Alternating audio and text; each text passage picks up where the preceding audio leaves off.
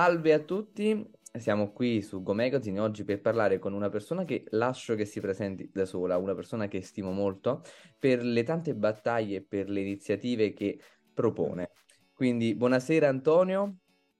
Buonasera, eh, salve a tutti, eh, sono Antonio Mattiello, sono il presidente del comitato omonimo, diciamo così, eh, Massaria Mattiello, eh, un comitato che sta qui nella periferia di, di Pomigliano e che si batte per eh, denunciare o comunque educare all'ambiente, al rispetto dell'ambiente, in particolare qui in Terra dei Fuochi. Raccontiamola un po' la storia di questo comitato, perché secondo me è molto interessante. Quindi io ti chiedo, come nasce il comitato Mattiello e di cosa si occupa? Allora, è, effettivamente è un comitato che, riprendo un po' quello che hai detto tu, insomma, è interessante anche per me perché poi è nato tutto spontaneamente, nasce come comitato spontaneo eh, di persone che si sono trovate ad avere dei disagi, in particolare con l'ambiente, e che eh, essendo una periferia, lasciami passare il termine borderline perché composta principalmente da uh, persone dedite all'agricoltura dei campi o comunque persone per bene, insomma, uh, una piccola, le, le, masserie sono delle piccole comunità che nel tempo si sono costruite, si sono aggregate hanno fatto in modo che potessero funzionare da solo e che comunque hanno mantenuto queste eredità, questi geni. E, ehm, e quindi diciamo che nascevano delle contestazioni, delle, uh, delle, proteste fra di noi che portavamo poi all'amministrazione. Uh, nel portare all'amministrazione, diciamo, mh, per un bel po' insomma, queste nostre uh, contestazioni, queste nostre proteste, queste nostre segnalazioni erano lasciate irrisolte, non, non venivano più ascoltati e quindi da quello che era un comitato spontaneo, da una chiacchiera normale di uh, di cittadini, di, di, di, gente di masseria, di vicinato, comunque di vicinato che affonda delle sue radici nelle, nelle parentele storiche, perché questa si chiama masseria Mattiello proprio perché è dei miei antenati, dei miei avi. E quindi in tutta la masseria, pur essendo oggi una densità abbastanza interessante, circa 300-400 persone, qualcuno è anche in affitto, ma mantiene sempre questo, questo livello di parentela da quella che era la chiacchierata che, a cui eravamo abituati da, da piccoli a fare sotto al cammino dai nonni, e cominciare ad essere poi un comitato che ha dovuto necessariamente poi essere riconosciuto. E quindi da lì le nostre lotte hanno cominciato ad essere istituzionalizzate. Uh, adesso mi ricollego un po' a quello che dici tu. Uh, probabilmente uh, la cosa interessante di questo, di questo comitato è l'evoluzione che ha avuto, perché da quello che poteva essere un, un movimento di un popolino, di, di, di, persone che insomma magari avevano, non pensavano di poter riuscire a fare un domani una protesta organizzata e riuscire ad essere poi una voce oggi nella città di Pomigliano, perché è una periferia insomma a lungo lasciata a se stessa, oggi sta diventando probabilmente un, un monito per tutti quanti gli altri. Eh, e quindi da lì, niente, da quello che erano le nostre segnalazioni, poi il comitato è nato dallo spontaneo, è stato adesso costituito, io sono il presidente di questo comitato e rappresento un po' tutti quelli che sono gli abitanti della mia masseria. E come ti sei avvicinato però al comitato? Cioè, ci hai un po' raccontato qual è la storia, quindi che cos'è una masseria e come si crea poi quel rapporto interno e la direzione che poi si prende. Ma tu personalmente come ti sei avvicinato uh, a questo attivismo che oggi porti, porti, porti, avanti e che ha un'importanza non, non molto importante sul nostro, sul nostro territorio? Guardi, eh, il mio attivismo è partito come attivismo di pertinenza, perché noi avevamo dei problemi gravi di sversamento, sversamenti, di più, insomma, dei problemi grossi. Eh, da questo attivismo sicuramente io sono stato una voce per tutta la gente che era intorno e quindi ho, ho avuto il piacere tuttora il piacere di rappresentarli. Eh, però è stata anche spontanea, questo va detto. Io ho incominciato gli studi in economia, ho fatto una tesi in politica dove comunque andavo a vedere, le, studiavo le disparità tra i paesi ricchi e i paesi poveri. Uh, mh, poi l'esperienza nelle multinazionali, molto spesso in loco, dove ho potuto toccare con mano le divergenze e le disparità uh, e, e sociali e economiche sul posto. E da lì la convinzione che dei, degli atteggiamenti virtuosi dall'alto piuttosto che dal basso, viceversa, potessero essere realmente una soluzione alle povertà che ci sono eh, in giro per il mondo. Perché poi si parla di terra di fuochi come se fosse un territorio delimitato al nostro, no? In realtà girando il mondo, eccetera, ma ci sono tante di quelle terre dei fuochi in giro per il mondo e ogni volta che tu trovi una disparità economica e sociale ti rendi conto che c'è una terra dei fuochi.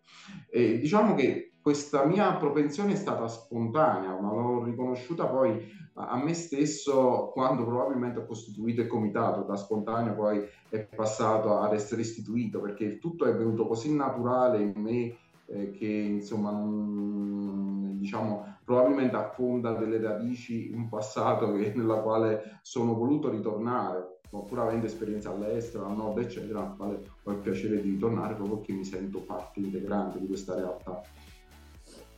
Grazie Antonio, quindi tu hai parlato di attivismo spontaneo. Ci fai un po' capire cosa si intende per attivismo spontaneo?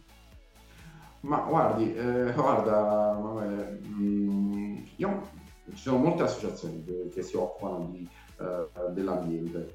Mm, allora, eh, noi pensiamo che se si faccia un attivismo di pertinenza, per esempio, mh, mm, al di là della denuncia che poi vai a seguire, ma per esempio noi avevamo qui con noi un campo alle spalle che era poi la terra del nostro antenato, un terreno fertile con un pozzo dove da piccoli giocavamo noi tutti, eh, i, i, miei compaesani coetanei attualmente. E, e, e, questo poi col tempo è passato ad essere poi proprietà dello Stato, ad essere espropriato poi alla curia, poi allo Stato, eccetera. Comunque pensavo in una situazione eh, di degrado all'ingresso, poi in mezzo a tante case all'ingresso di una masseria, quindi già si dava un'idea di degrado all'ingresso stesso, ma poi era, non ci si poteva girare dall'altra parte nel vedere poi una serie di sversamenti che venivano poi perpetuati in un terreno che tu sentivi tuo. Quindi da qui il nostro interessamento, abbiamo incominciato uh, a vedere uh, col comune di poterlo adottare, successivamente è stato fatto un contratto di sponsorizzazione, da questo contratto di sponsorizzazione abbiamo incominciato a ripulirlo nel ripulire tutti questi scarti industriali, tra l'altro, ricordo ancora l'Enam che è arrivata con una gru a togliere tutta questa roba che abbiamo diviso, abbiamo... ma c'è stato poi un movimento spontaneo di tutti quanti noi, nel senso che mh, è stata una scelta corale, ma contestualmente anche una partecipazione corale, quindi io da solo non avrei potuto fare niente. E, e quindi in un paio di settimane abbiamo ripulito questo suono ripulito questo slalom, dopodiché eh, nasceva l'idea di piantumarlo, cioè di cosa ce ne facciamo. E, e quindi da lì è venuto spontaneo creare poi un nuovo polmone per questa zona, dove è piena di insomma, uh, aggregati cemento. E, e, quindi abbiamo incominciato a piantumarci prima il rosmarino con le scuole, eh, abbiamo fatto tutto il perimetro della, di questo slaughter, che è circa 300 metri quadri, quindi sono arrivati le classi, le elementari della scuola di pertinenza e con loro abbiamo cominciato non solo a piantumare, perché la piantumazione a quel punto era un pretesto, eh, abbiamo cominciato però a fargli visitare la nostra masseria, a fare educazione ambientale attraverso la vita delle masserie, che riteniamo che ci sono degli atteggiamenti che ancora oggi vengono adoperati che possono essere virtuosi e che i bambini facilmente assimilano.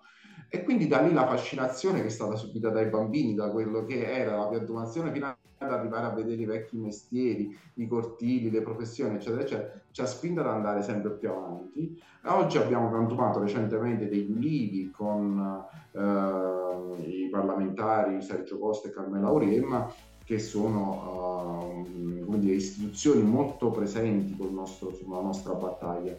Dopo questi ulivi piantumeremo nuovamente lavanda, eh, è uno spazio molto grande, è uno spazio dal quale noi vogliamo poi rivendicare, vogliamo riprenderci questa nostra identità e lo faremo poi con queste scuole, con i bambini, ma anche con i grandi, facendo vedere, magari cercando di essere un esempio virtuoso che possa in qualche modo invogliare anche gli altri a fare altro.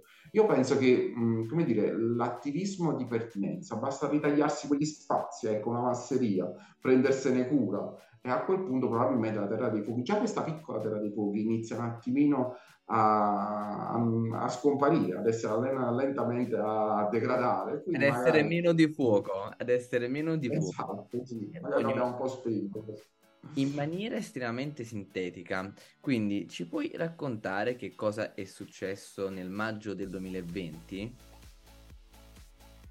Beh, diciamo che quello è un episodio del quale faccio ancora oggi molta fatica a ricordare e a, e a raccontare. Um, avevo sicuramente iniziato questa battaglia ambientale molto importante che uh, che va a 360 gradi. Uh, noi qui a Pomigliano siamo con gli sforamenti del PM10, PM2.5, abbiamo fatto denunce esposte, abbiamo fatto molte cose. E, e, io ero nell'altra parte della casa, a un certo punto trovo un incendio in giardino eh, e mi, mi, fiondo fuori, mi vado a vedere che cosa fosse successo e via via che domavo queste fiamme eh, sento un odore di, di, benzina, poi inizia a, a, vedere dei cocci di vetro e successivamente poi capisco che aveva lanciato una moto, quindi era un atto intimidatorio che era stato fatto a me e alla mia famiglia. Eh, diciamo che eh, a lungo ehm, abbiamo parlato a lungo in famiglia e uh, se avessimo lasciato tutto che cadesse così avrei lasciato che la paura avesse, mh, avesse preso il sopravvento e per me avrebbe significato morire due volte. Uh, invece col tempo ho capito che insomma questa cosa ha rafforzato ancora di più la mia idea, la mia identità e mi ha reso ancora più convinto di quello che facevo. Tutt'oggi purtroppo è una denuncia contro ignoti, quindi non possiamo poi eh, dire qual è, qual è, stata la, la, la causa. Uh, sicuramente avrebbero dovuto fare forse qualche indagine in più, questo non, non lo posso dire, ma comunque noi stiamo, io personalmente sto continuando a perseguire la mia verità, la verità di, di questo episodio. E, um, insomma c'è ancora da, da, capire e comunque non smetterò mai di cercare di capire sicuramente, ma sicuramente non fermerò la mia battaglia ambientalista, questo è chiaro. Complimenti per la tua battaglia. Io penso e sottoscrivo che molte associazioni di Pomigliano ti saranno vicine. E andando, andando avanti, Antonio, ti volevo chiedere qual è il consiglio che tu daresti ai giovani? No, guardi, io recentemente sono stato, a, sono stato ad un convegno a, all'ITIS dove si parlava della vita del, del vigile di Acerra e poi morto a causa dei, dei mm. rifiuti ed ero all'ITIS che ripercorrevo, che la scuola l'ho fatto pure io, quindi che la conoscevo benissimo, oggi mi trovavo da, da, da, da discente ad essere io il loro, il loro mentore. Um, ed è forse qualcosa che tuttora sussiste, cioè uh, molti giovani, ma anche grandi, si lasciano affascinare, affascinare dai falsi miti a non riconoscere bene, eh, noi vedevamo già allora cumuli di spazzatura, attraversavamo con i motorini velo- quelle, quelle, campagne e vedevamo il camorrista di allora piuttosto che il malavitoso come un idolo, un eroe, un qualcosa da emulare ancora. Mm, io non dico che questa cosa sia scomparsa, ma ancora forse in qualche modo persiste. Quello che dico è di riconoscere sempre bene dal male e comunque di continuare sempre a denunciare, di non portarsi mai dall'altra parte.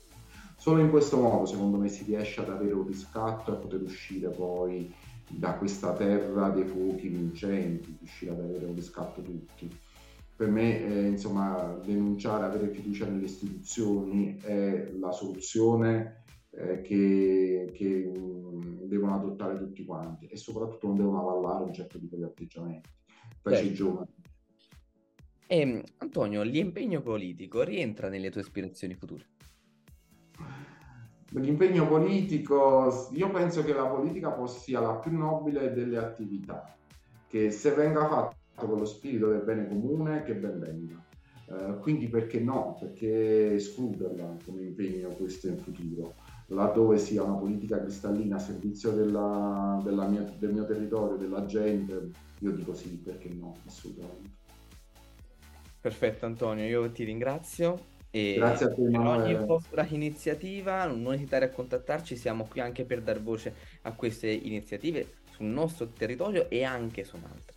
Quindi siamo a tua completa disposizione. Antonio, grazie. grazie.